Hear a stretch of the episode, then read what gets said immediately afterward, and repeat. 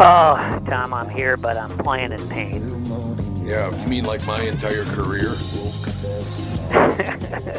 well, some of which I provoked, but uh, well, yes, you know. But uh, no, it's just uh, I tell you, yeah, I overextended myself a little bit, and I'm paying the price. Okay, why don't we? That's the promo, and then we'll come back and talk about it right after this with the fan. Doug Sprinthal, Walser Automotive Group, Walser.com. Well, we've been talking about this, and it seems timely to talk about Walser to you. We started it in the early days of the pandemic, and pandemic, and it was so popular, we've continued it. So basically, if you're within 30 miles of a Walser dealership and you need service, you can set an appointment. We'll come pick up your car, service it, drop it off, and just charge you up the butt. No, I'm just kidding. It's normal pricing. All the delivery Charge and you stuff. up the butt, really. That's one of our new marketing slogans I thought we'd try out. I charge you up the butt. Now you know Yeah, why I'm not in marketing anymore. Well, that's true. it's a very good point you're making. It also works for sales. If you want to have a car dropped off to test drive, you can do that. Just go to walser.com for the details. There you have it, ladies and gentlemen. Walser Automotive Group, Walser.com. Michael Bryant, Bradshaw and Bryant, what's the latest? Uh, we're just trying to represent people who've been injured through no fault of their own. We're trying to talk to them before they talk to an adjuster or before they take a settlement that isn't something they should get based upon their injuries. How many people are out there in different, not in the law business, that love to run around scaring people before you even get to them? Well, adjusters want to settle cases and they want to close files. So, based upon that, they do what they have to. Um, I think there's a lot of circumstances where they probably act as attorneys where they're not attorneys and they try to explain people's rights or they give them a certain view that if they look at it, and what I always say is this if the adjuster really truly thinks the offer they made makes sense, they'd have them come see us, you know? And that's exactly my question is you have to understand who has the best, your best interest in mind, correct? Well, you want to know what your rights are. You know, whether Yep, or not you yep. decide you're going to hire us or not, that's a choice. It's a free consultation, and you want to understand what your all your rights are and what coverages you have. And plus the fact I hang out with you, so you got to be a good guy if I'm hanging out with you. Eh, maybe. okay. Ladies and gentlemen, Michael Bryant, Bradshaw, and Bryant.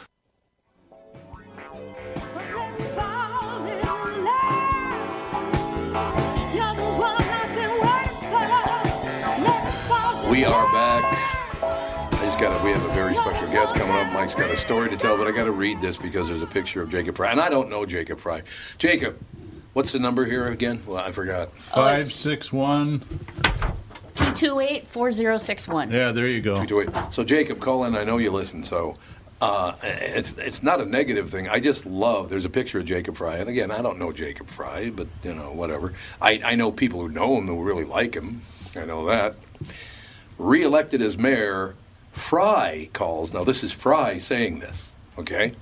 Re-elected as mayor, Fry calls election a turning point for Minneapolis. Oh, jeez. Oh, was that right, Jacob? You're the turning point, are you?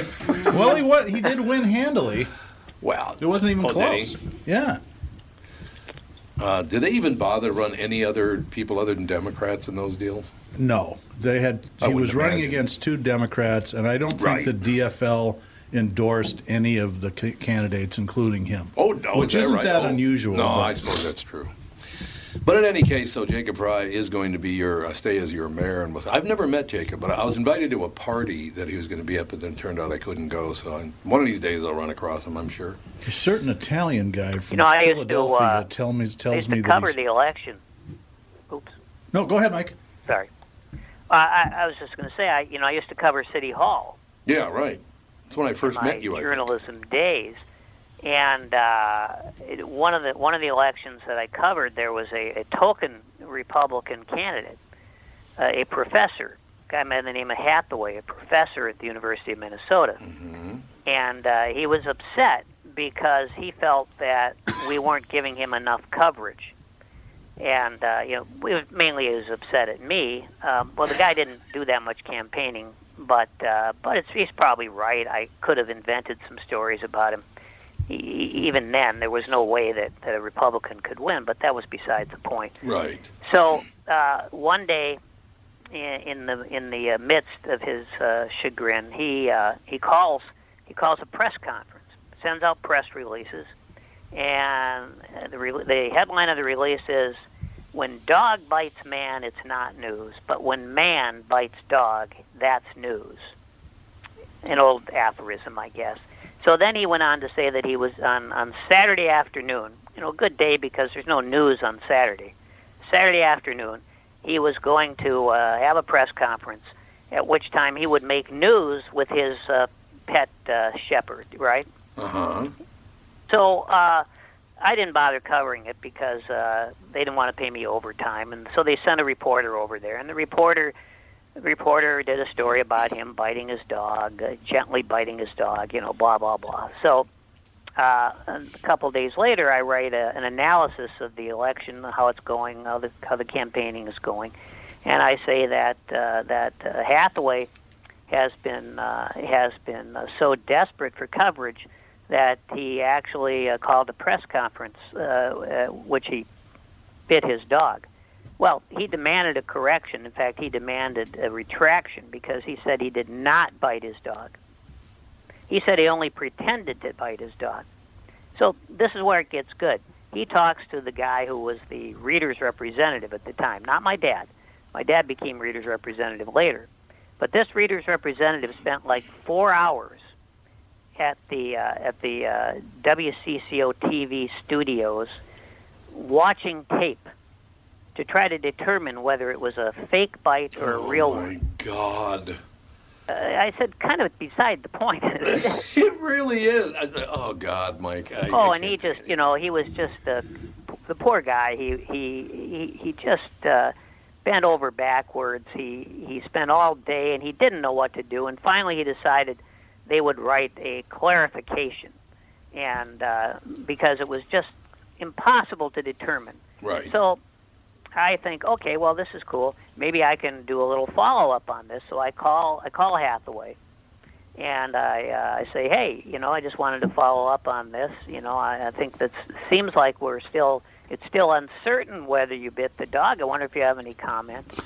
He said, ah, I don't want to say anything to you. You know, you haven't been good to me. And I said, okay. Well, look, I said, just give me a little statement, and um, I'll just print it verbatim, as long as it's short enough. He said, all right. Let me think. Okay, okay, okay. Yep. I'm going to give you a statement. You print it word by word. Every word has to be exactly what I said. I said, sure, that's fine. Cleared his throat. He said, at no time did I place any part of that dog in my mouth. Oh my God. Oh. And okay. naturally, they wouldn't let me do the story. No, of course they didn't. No, not kind of a humorless bunch there. Ladies and gentlemen, uh, to follow the lead of Mayor Jacob Fry, uh, this is going to be a turning point for the Tom Bernard podcast. John Vandemoer, the turning. Do you want to be the turning point, John?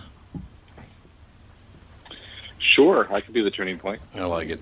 Uh, the the, uh, the mayor just got reelected in Minneapolis, and he said, and I don't know him. He seems like, like I said, I know people who know him. They like him, say he's a nice guy and all the rest of it. So I'm, I'm not ripping him, but he did say that him being re- re- reelected is a turning point for Minneapolis. Well, you're already mayor, so how big a turn is it going to be? So, John, you're going to have to make a big turn in this show because we need to head down the right direction. John Vandemoer, ladies and gentlemen, the book is called Rigged Justice How the College Admissions Scandal Ruined an Innocent Man. Oh, my, this is not good news, John. What's this all about?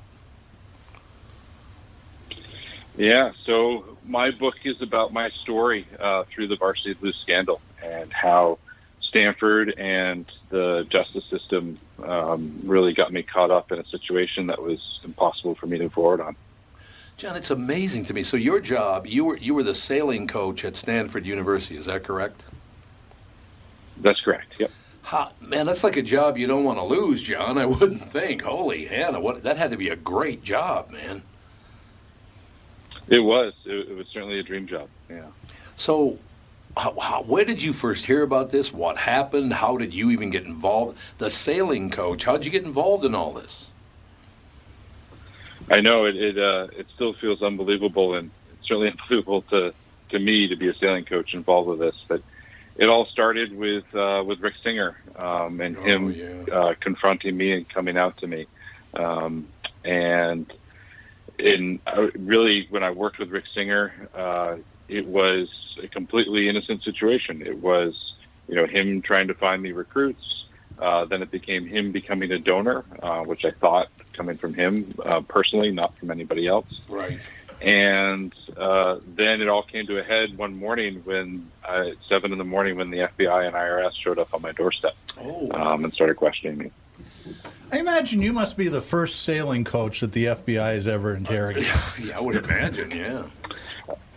I, I, I think that's true. I actually hope that's true. Not a profession that one would associate with law breaking normally, right? No, you wouldn't think. No, no, absolutely not. Yeah. Oh, and why? So he did he just approach everybody? In you know, the, the, we got the sailing coach, we got the, this coach, we got the that. Did he approach the entire coaching staff, or uh, one by one? How did he do this? So I don't know, and that is actually a really confusing part. So what Yeah. Stanford has said, and that's all I can speak to is with Stanford, is that uh, he approached, he talked with or worked with seven coaches at Stanford over ten years, but apparently I was the only one that did anything wrong with him. Um, so it's uh, it's an interesting play. Who knows? But certainly he was involved with lots of different sports and a ton of different universities all throughout the country. Yeah, that's what I've come to understand. And the weird thing for me, John, now, I'm, this is just I'm putting myself in his position. So I'm going to go to a bunch of Hollywood kind of semi stars. Not I mean, there were a couple of big stars in there, but kind of semi stars. And I'm to tell them that I can get their kid into college if they give me enough money. And uh, I don't know if you've ever met an actor, John, but they're not the most. Uh, trustworthy people I've ever met in my life. It seemed weird to me that he would entrust people who basically lie for a living. it's yes. A lot of this seems really weird. That's why I never thought it was this or anything that could be this. Um, yeah, I, I agree. I think it's it's really weird that that's what he did this. And, and also on the other side, you know, if you're Felicity Huffman or Lori Loughlin and you have millions and millions of dollars, why don't you just donate the millions of dollars to the school outright and get your daughter into school that way Yeah, um, and not have to work with Rick Singer at all? because they would have let him in, right, John? I mean, if you donated enough dough, pretty much any university is going to let your kid in, I would think. Right. I mean, the schools obviously claim that that's not what they do, but Yeah. we all know that's what they do. I mean, all those named buildings are there, right? So it, they could have just donated. But what Rick Singer's argument was that he could do it for cheaper. But he couldn't. Not well, he claimed that, but yeah. so we found out it wasn't really that much cheaper. What an amazing story. How you sit at home if you're Rick Singer and maybe you're lying in bed one night or you woke up early one morning and you're laying there going, hey, here's a way I can avoid work for the rest of my life. I I mean, that had to be what his driving force was, I imagine, is just how he could make out and make all this money and then he'd just disappear and that'd be the end of it. Well, you know, I think he he found so obviously he's driven by his ego and Right. he wants to have that stroked constantly. And you know, he found this real weakness with all the all these parents trying to get their kids into college and are really concerned about what college, you know, what name it has to be on. And he found this weakness with all these parents to say, "Oh, I can get you into this college and and this is how you do it." And they, you know, bought it hook line and sinker. Yeah, they And obviously, he was successful. He did get them into school. Uh, I want to read something, and I, and I want to hear your take on this whole situation because it's, uh, boy, what a story. Early one morning, everything came crashing down when Vandemoer, uh, still in his pajamas, opened the door to find the FBI and the IRS agents on his doorstep. I want to shut up and just, what happened then, John? My, that was a little shocking, I bet. Yes, yeah, not not how I, I pictured my morning going that morning. um, yeah, it, it was it was incredible. to Open the door. It was, uh, you know, very surreal to see them in their pantsuits. You know, they, these two women showing badges, and I have a at the time it was a one and three year old, um, so I'm like covered in you know whatever we tried to have for breakfast that morning, and I let them in, and I have no idea what this is about. Right, like I nothing. I'm the sailing coach. What what do I Right. have to think about? I've not thought that I did anything wrong whatsoever. But there's a lot of other things happening at the same time. There's the the basket, basketball FBI case that's going on. So I was like, oh, maybe they want to ask me about that. Who knows? Right. Right. So I do what I thought was the right thing and invite them in, offer them coffee and water, and have them sit down. And for about an hour, it was just talking about the admission process. It wasn't really getting to the heart of the matter. And then all of a sudden, they started talking about Rick Singer. And really, I thought that they wanted me to be Rick had done something wrong, and they wanted me. They were getting background, or they wanted me to witness against Rick. Until towards the end of the conversation, they started accusing me of taking bribes. Oh, Um, God. and I was like, I don't even know what you're talking about. I asked them, what law could I have possibly broken? I, don't- I don't understand this. Um, and they got really upset with me uh, Yep. and said that I was a horrible person and, and I've done all these bad things. Uh, and then I asked them at the end, I said, so are, am I under arrest? Like, what's going on here? And they said, oh, no, no, no, nothing, but it's probably a good idea to get a lawyer.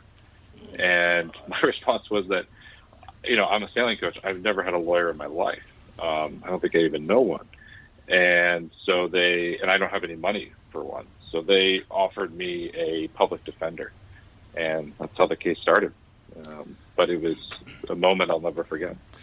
You know, John, it's so interesting. While listening to you, I thought back several years ago. Uh, nothing ever came of it, but uh, I was visited by the FBI on a uh, on a theft case. Not that I stole anything, but somebody I knew apparently, not not a friend, but somebody I knew had been stealing money or whatever. And the weird part of this is she comes, it's a woman in a pantsuit, by the way, John. So maybe it's the same FBI agent you had. I don't know. But she shows up in this Yeah. this pantsuit, and for some reason, about halfway through, she, she got a little weird with me, right? I mean, a little strident, I guess is the best. And I didn't do anything, I, you know, whatever. Like you. You're going, well, I didn't do anything. So I'm sitting there and I didn't do anything. I wasn't involved in this whole deal. Um, whatever. And there was a pause, and she says to me, because I also do a, a morning talk show in town on the radio in, in Minneapolis, St. Paul, I have for 35 years. All of a sudden, she looks at me and goes, You know, I'm not a fan of your show. I'm like, what?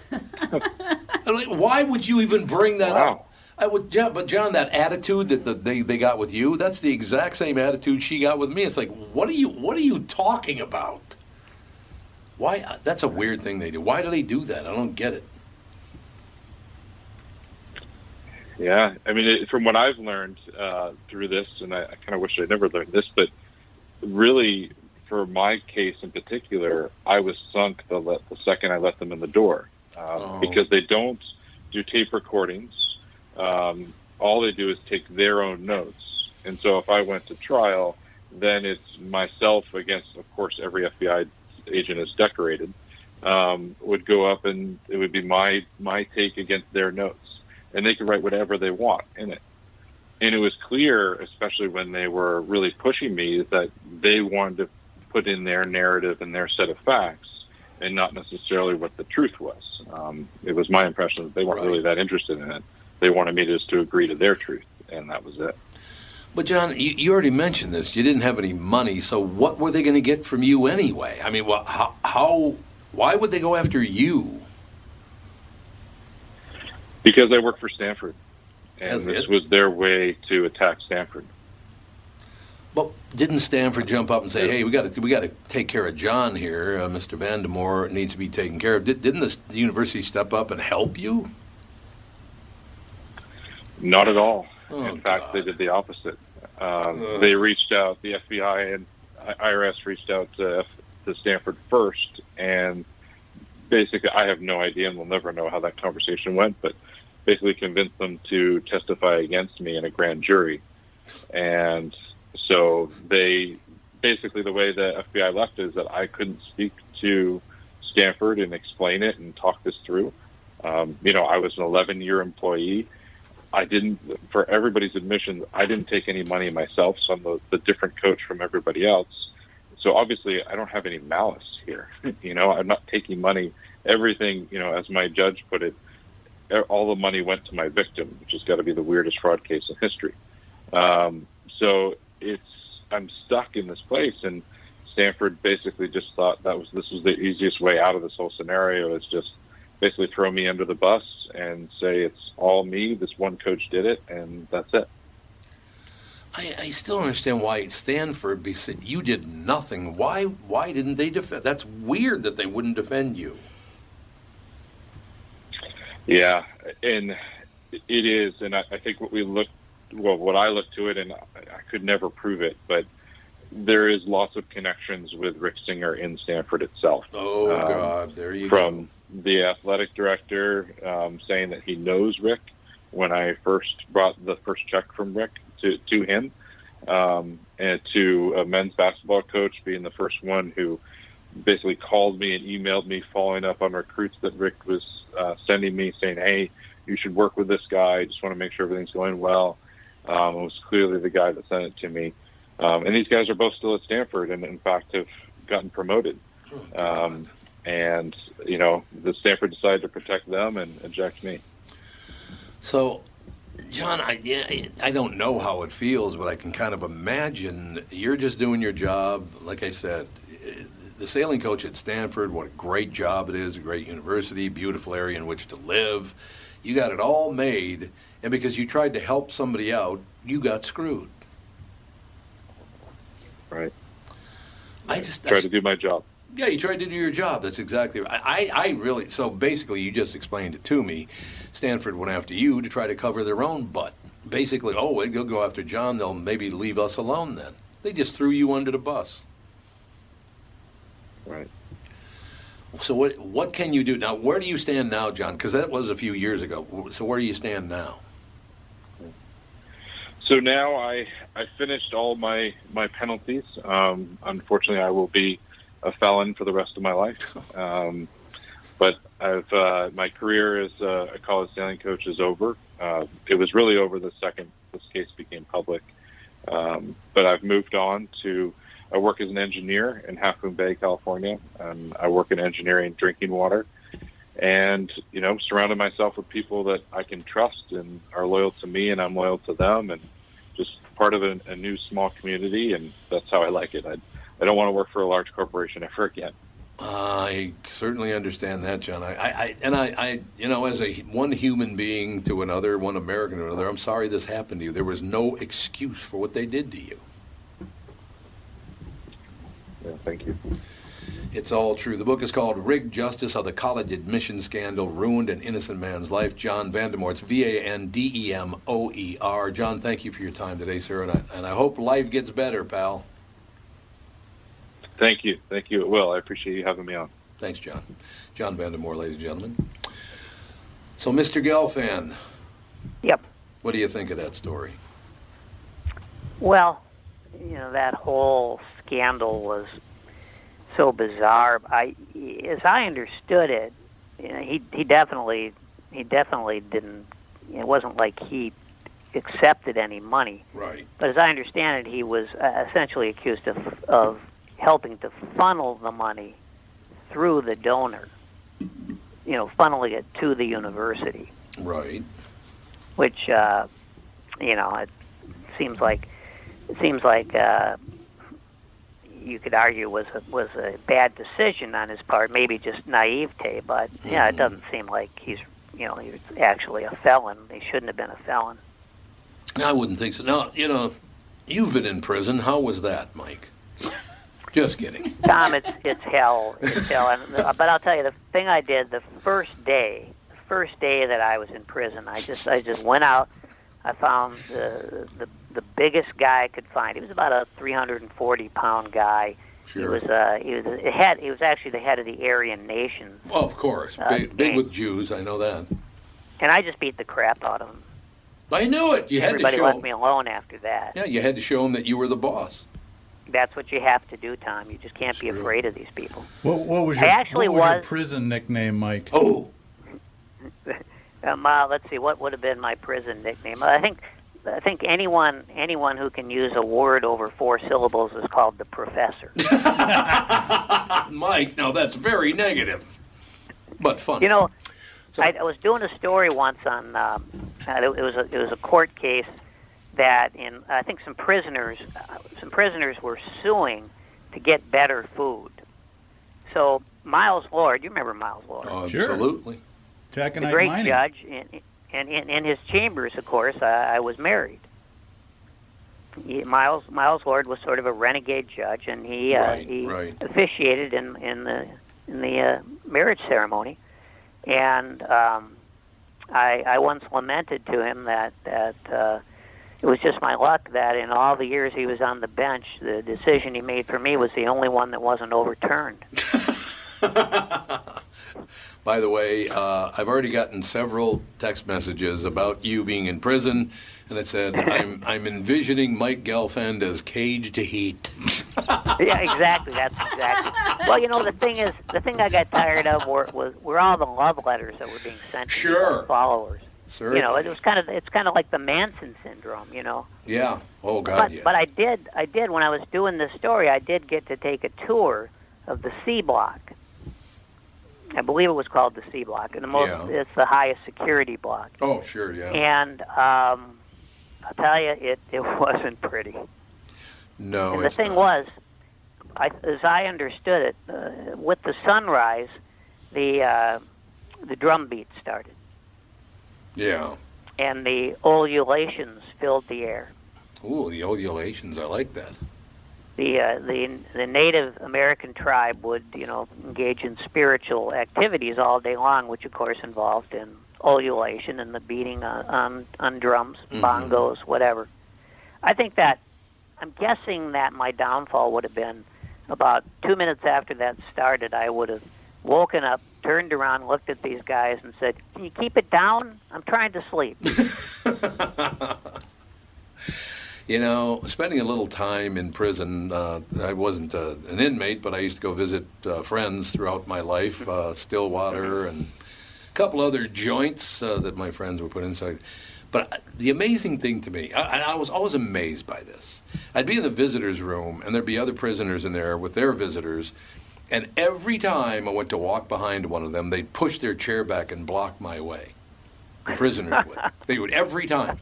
So I finally said, What are you doing, you dumb bastard? And he looks at me like, What? I said, What are you doing? He goes, Nothing, man. What are you talking about? I said, Move your chair. He goes, Why don't you make me? And I said, Listen here, Pally, I'm going home. You're not. Move your goddamn chair. I will never forget. That guy looked at me like, oh, I guess you got a point. I'm going to be here in a while longer if I keep this up. Yeah, th even in prison, they're still tough guys. It's hilarious. well, probably even more so, huh? Yeah, probably. That's just what you were talking about. You know, as one caged heat man to another. Yeah. Yeah. Right. There's a bond there. We got to take a break. Be right back. More with Mike Gelfand, Doug Sprinthal, Car Selling Secrets coming up in just a little bit. I mean, we got it all. Cassie's here for Andy. Oh, by the way, I talked to Andy yesterday. I might be able to go in about another week. I'm like, oh, for crazy. Here we. What did you stub your toe? we'll be right back right after this. And we are back with stretches picks. You know, Tom, uh, there's a lot of analysis that goes into these picks. Yeah.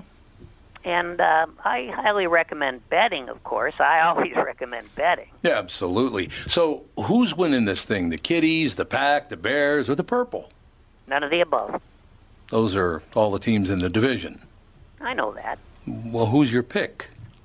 Uh, I'm going with Sabre Plumbing, Heating, and Air Conditioning. What? It's not a football team. I know, but it's a hell of an HVAC company. They do the most thorough system tune-up in the industry. Sabre is one of the largest Bryant dealers in the state, which means you save. Yep, I'm going with Sabre, Sabre and Bryant, doing whatever it takes to keep you comfortable. It's also the smartest time to call and schedule your furnace tune up with Sabre. Get the most thorough tune up in the industry from the people who keep my home comfortable. Oh, uh, one more thing, Tom. What's that? Visit saberheating.com. Tom Bernard talking with Brad Huckle and Michael Bilski of North American Banking Company. We've talked a few times over the years about how North American Banking Company has helped local businesses when they're ready for expansion. We love talking about the success of our customers. One example is Suburban Manufacturing in Monticello. They create innovative products that produce clean, dry air that is needed during the manufacturing process. We recently helped them expand their business. Moving into a new building gave them the space they needed to add new equipment and production lines. We were able to step in quickly and provide the financing they needed when they needed it. When we help businesses like Suburban Manufacturing with their expansion, it's beneficial for our customers, but their growth also creates new jobs in our community. So they make stuff that produces clean, dry air for manufacturing after working with Bilski. Do they breathe easier with their business felt? We certainly hope so, Tommy, and that's no hot air. Nice one. Why not bank with my banker? North American Banking Company, a better banking experience, member FDIC, and equal housing lender. As you know, my friend Mike Lindell has a passion to help everyone get the best sleep of your life. He didn't stop by simply creating the best pillow. Mike created the new Giza Dream bed sheets. They look and feel great, which means an even better night's sleep for me, which is crucial for my busy schedule. Mike found the world's best cotton called Giza. It's ultra soft and breathable, but extremely durable. Mike's Giza sheets come with a 60-day money-back guarantee and a 10-year warranty. The first night you sleep on the Giza sheets, you will never want to sleep on anything else. Giza Dream sheets come in a variety of sizes and colors. Mike's making a special offer for my listeners. You buy one set, get another set absolutely free. Go to mypillow.com, click on the radio listener square, and use promo code TOM. There you'll find not only this amazing offer, but also deep discounts on all My Pillow products, including the My Pillow mattress topper, My Pillow towel sets, and so much more. Call 1-800-516-5146. Use the promo code TOM. Go to mypillow.com. Make sure you use the promo code TOM.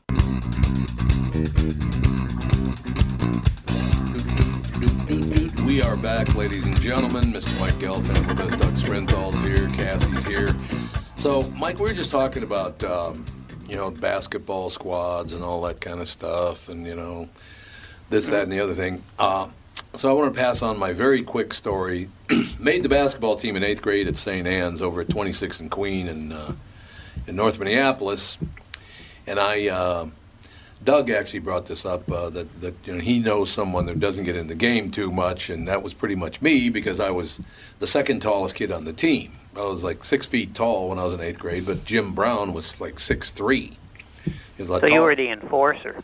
So that's right. That's exact. I would I would come in because I was six feet tall and I probably weighed about two ten, something like that. Holy even though I was an buckets. eighth, I was a big kid.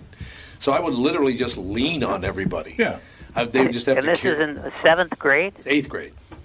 Eighth grade. Yep. I was just wondering because you know in seventh grade I I was four foot six and weighed sixty five pounds. yes, exactly. Well, you would have been my bodyguard. I would have paid you pretty good money. I would have been your bodyguard, but this is my very quickly my favorite story. So they get the team together. We won the Twin Cities championship against St. Mark's over in St. Paul, and you know we just had a great. Uh, and again, whenever I went in, I think I shot twice and probably missed the backboard both times. But uh, yeah, my job was to hang on people and tire them out. So Jim Brown come in and just kick the piss out of them because he was already a, a half a foot to a foot taller than they were, and they were tired and he wasn't. Right. So uh, the head coach was also our eighth grade teacher, right? Real nice guy, really, really nice guy. So the Monsignors there, uh, both priests are there, all the nuns are there, all the parents are there, right? This is a Catholic school in North Minneapolis. And he goes on the team and he goes, Mr. Ebert was his name. Great guy, just a really good guy.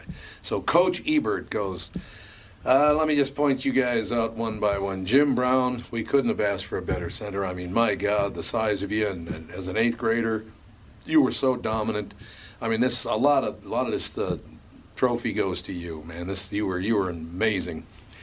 Guy Laurent, uh, power forward, uh, guy, unbelievable. You just played very well, scored.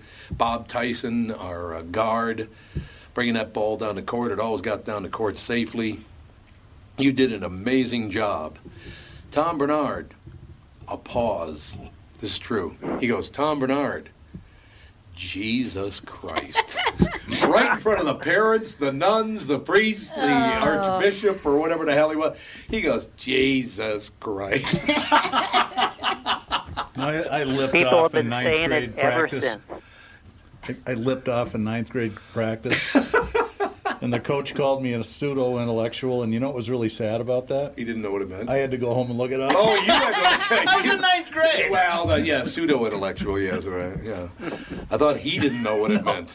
I think he knew exactly what it meant. But yeah, Mike, it was. Uh, I, let me put it this way: they don't have a picture of me hanging at the school saluting my basketball career at St. Anne's. Although it's not even it's not even a Catholic school anymore. I think it's it might be a Hmong school now. I think. I think it, that's what it is. I know there are, the, the church does Hmong services. That I know. So I'm assuming that's what the deal is. But ah, what a life, Mike. What a life. That's all I have to say. It's uh, it's been remarkable, and uh, you know I think uh, it, it's it sounds like you were basically identified as a troublemaker right from the start. Uh, kindergarten. so, What they didn't tell you was that was that uh, being a troublemaker was going to make you a very successful person. Well, I suppose, yeah, that's true. I, they didn't realize that I developed my trouble making it a, so I didn't have to ever get a real job. so that was good. I mean, that part of it was good. You know, and I, to tell you the truth, I don't know where that even came from. I think my uncle Augie, he was the one that was thrown off the building to his death. So he, he Oh, learned yeah. how, he learned how to uh, smart off the. So I learned a lot from. Well, this is a podcast. I can use this very quickly. You're gonna have to edit it out. But my uncle Augie, who, who died at 39 because he was thrown off a building to his death. Gee, I wonder what he did. but he's at our house for my seventh birthday. Nice guy, very handsome guy. He's like 6'2", 6'3", real smart guy, very handsome guy, just real slick. But I mean, he was. I mean, it wasn't mafia level, but he was one of those people, right? He had connections. So he goes, Hey, Tommy. I said, Yeah, Uncle Augie. He goes, What time is it? I said, I don't know, Uncle Augie. He goes, Well, why don't you call time on a telephone? Remember you could go FE 5 Sure, yeah. 9000? Federal 5 9000, when you could get the time and the temperature. so I call Federal 5 9000 and I listen and I go, Thank you, and hang up. Now, this was a recorded message. Yeah. But I'm a seven year old kid. I don't know. I'm seven, right? Yeah. So I said, thank you. And I hang up. He goes, what the hell did you tell her thank you for? I said, well, I just, you know, I wanted to be polite. And he goes to a seven year old kid, it's a recording. Tell her to go fuck herself. really? Really, Uncle Good Augie? advice. Pretty smooth, don't you think, Mike? Uh, and of course, you you took that as gospel. Yes, I did, because I did it the rest of my life. I've been telling people to go fuck Right. themselves. It all all goes back to your uncle. It all goes back to Uncle Augie. He gave you your life motto. He did. I have, I have a motto in my life because of my uncle. God, I miss him though. God, he was so funny and he's an amazing guy. How would you like to have had that job? Being a mafia guy. No. At the tone, the time will be The twelve oh time will be. Actually, I did At do the that. tone. The I 12 did that in did you several really? markets. Yeah, I did in several markets. The time is twelve fifty one. Yes, I did that many many That's years. That's the ultimate voiceover gig, huh? Oh God, things like that. Yeah, because they had to pay you a lot of money to say all those numbers. I'll tell you that.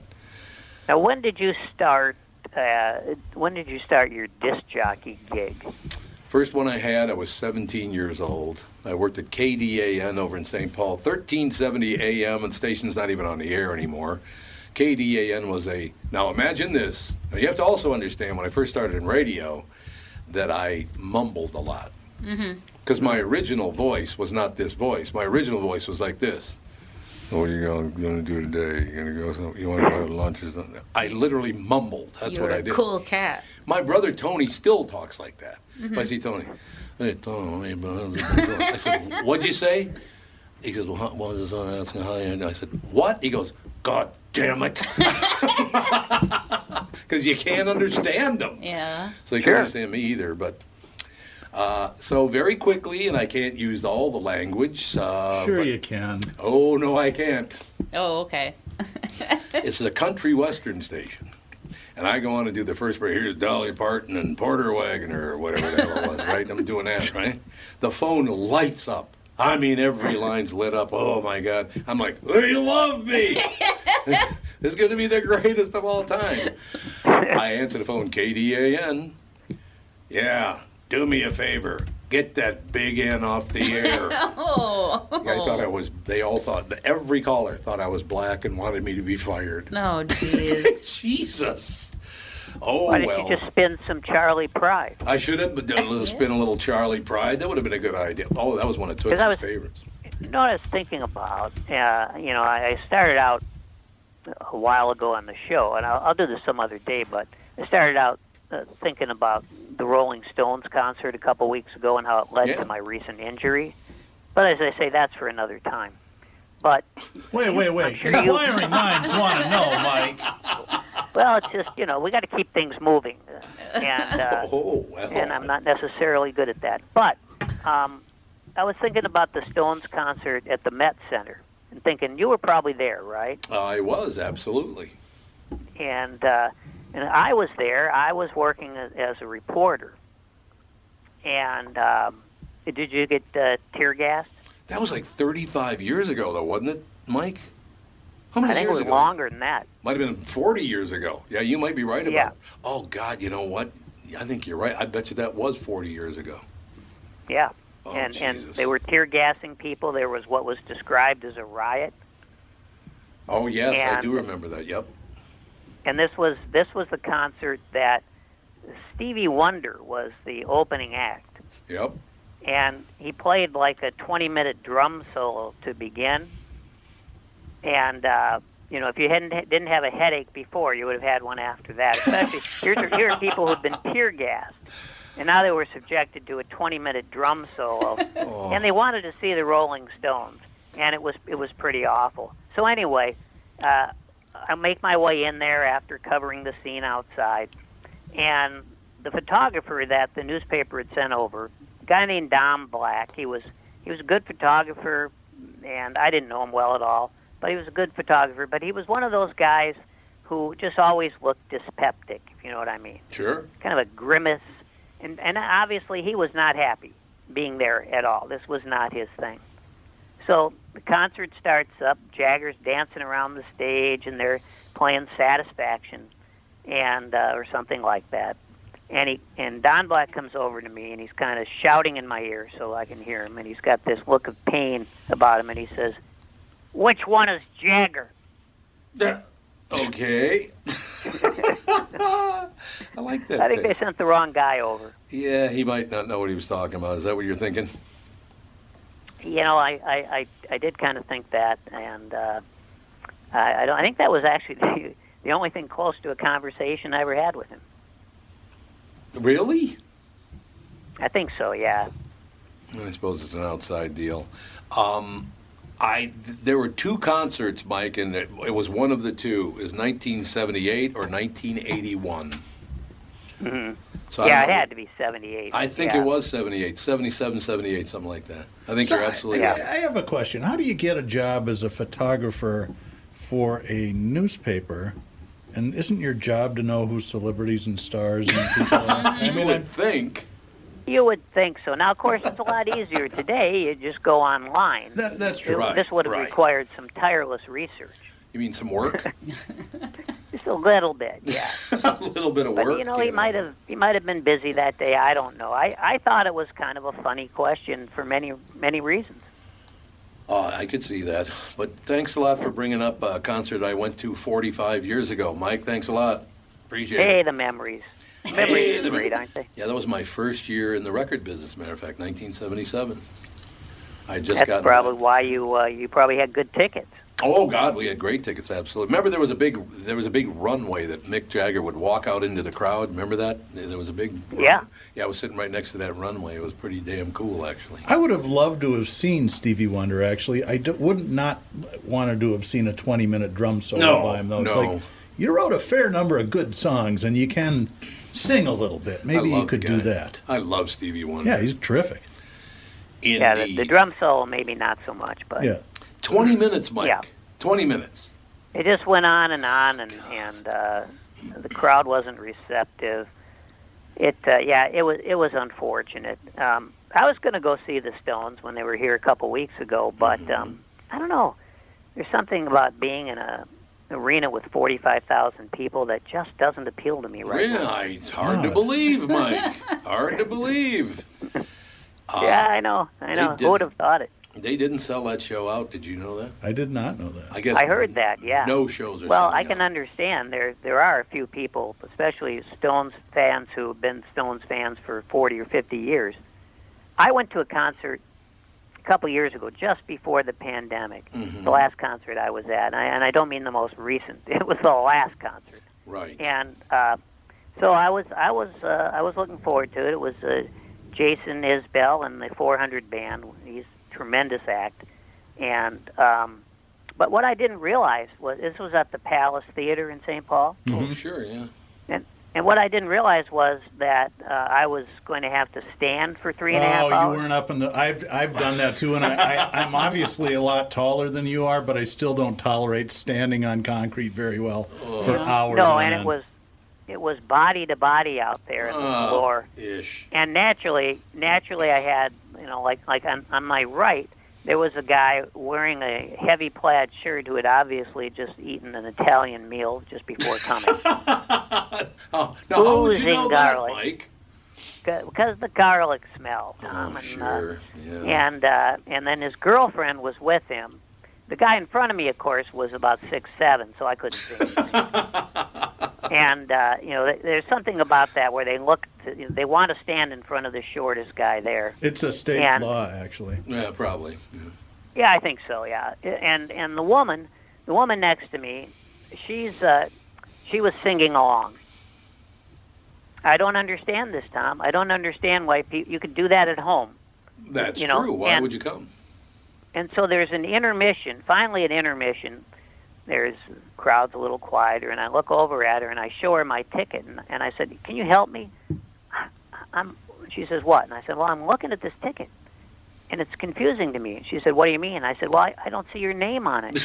Oh my God. That went well. yeah, she didn't. Uh, she didn't suggest we get together for coffee or a drink afterwards. You know, Mike, part of the reason the Stones might not have been fully attended is the age of the crowd. Have you ever watched Portlandia? Uh, yep, I've watched it. Mike, have you ever seen that show? Yeah, I've seen it. Yeah. There's a great episode where it's a bunch of middle aged people tailgating before Garrison Keillor's Prairie Home Companion. and they fall asleep in the parking lot and don't make it into the show. Well, it that'll happen. happen. Well, this is okay. So just give me a minute, and I'll tell you what what I was going to say earlier. And that is because of the Stones concert, I'm in a little pain. What happened was I, I couldn't go. I just I just couldn't go and be there with forty five thousand people. But Right, I right. kind of got into it, you know, and, and I've kind of been. I don't mean this. It's not a pun. I but I've been kind of in a Stones jag ever since. Got it? See, get it, jag, So- get it? So uh, yeah, yeah, yeah, yeah. Okay. So I'm sorry. Cassie, it's So, a play um, on Mick Jagger. That's what Get he's it? talking Yeah, about. there you go. So I'm I'm figuring I'm much younger than Jack, right? If he No, can do it, I can do it. Sure. So I'm blasting I'm blasting my my mix my mix CD while I'm uh, you know doing stuff around the house, and I'm grooving. I admit it. You you can you can probably appreciate. I kind of break out into a little dance routine. Sure. Sure. You know, because I'm that kind of guy, and I'm grooving to satisfaction. uh, Brown sugar, which to this day I think is a song about a sweetener, and. Uh, yes. you know, let's spend the night together. Then, then I hit jumping jack flash. Okay, now I can't help but do the Jagger thing. Now I'm dancing around the house to jumping jack flash, and as I'm doing this, uh, you know, kind of moving from room to room, I I almost step on my cat. So I swerve to avoid the cat. My hip, my hip uh, uh, collides with the rocking chair, and then I fall and I step directly on the defibrillator. now my ankle's in bad shape, so I go to the Minute Clinic, where of course there's a three-hour wait. Right? Somewhat ironic, don't you think? Yes. It's the minute clinic. minute, yeah, minute clinic. There's nothing to do with I time. go to the ER instead now. I figure that might be better. That's that's about a two and a half hour wait, and and I'm in the waiting room there with people who are you know probably really really sick, and I finally get into the triage room, and uh, the doctor says, uh, "Well, uh, uh, have you?" Uh, do you, do you think you, you might have been exposed to anyone with COVID in the last 10 days? I said, How about the last two hours? said, And yeah, I guess you got a point there. well, good. I'm glad to hear that. Ah, God, unbelievable.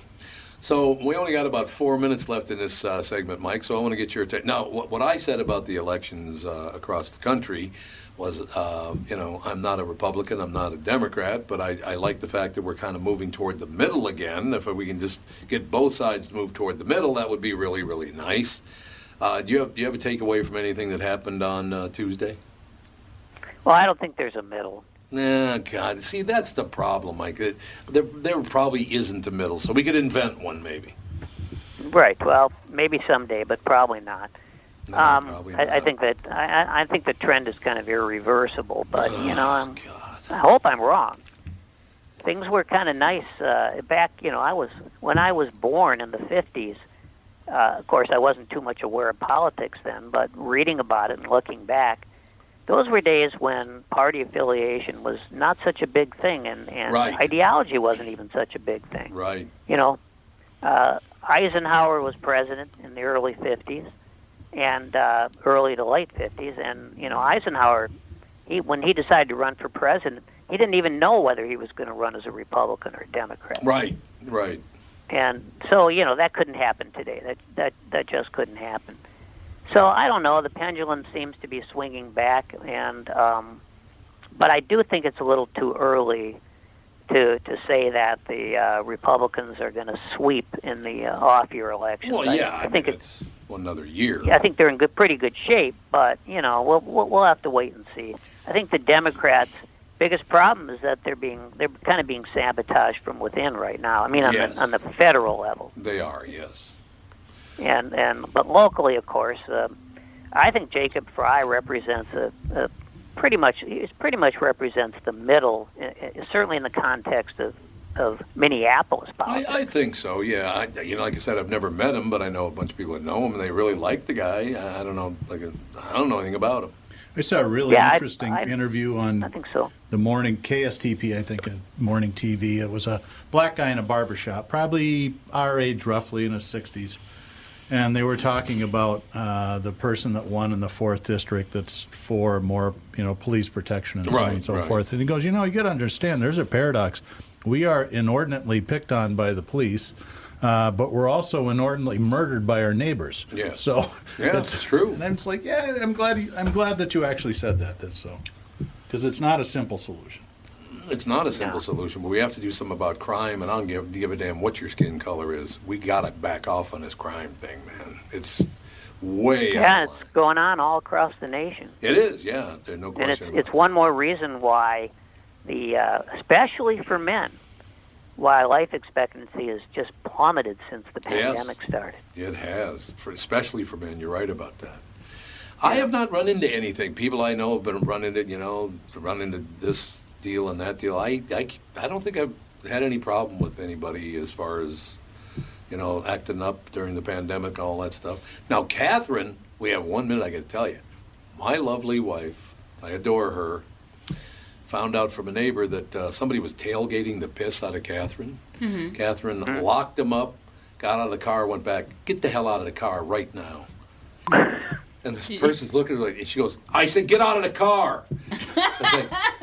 I was like, well, honey, you're not George Foreman. You want to calm down there. You want to take it easy.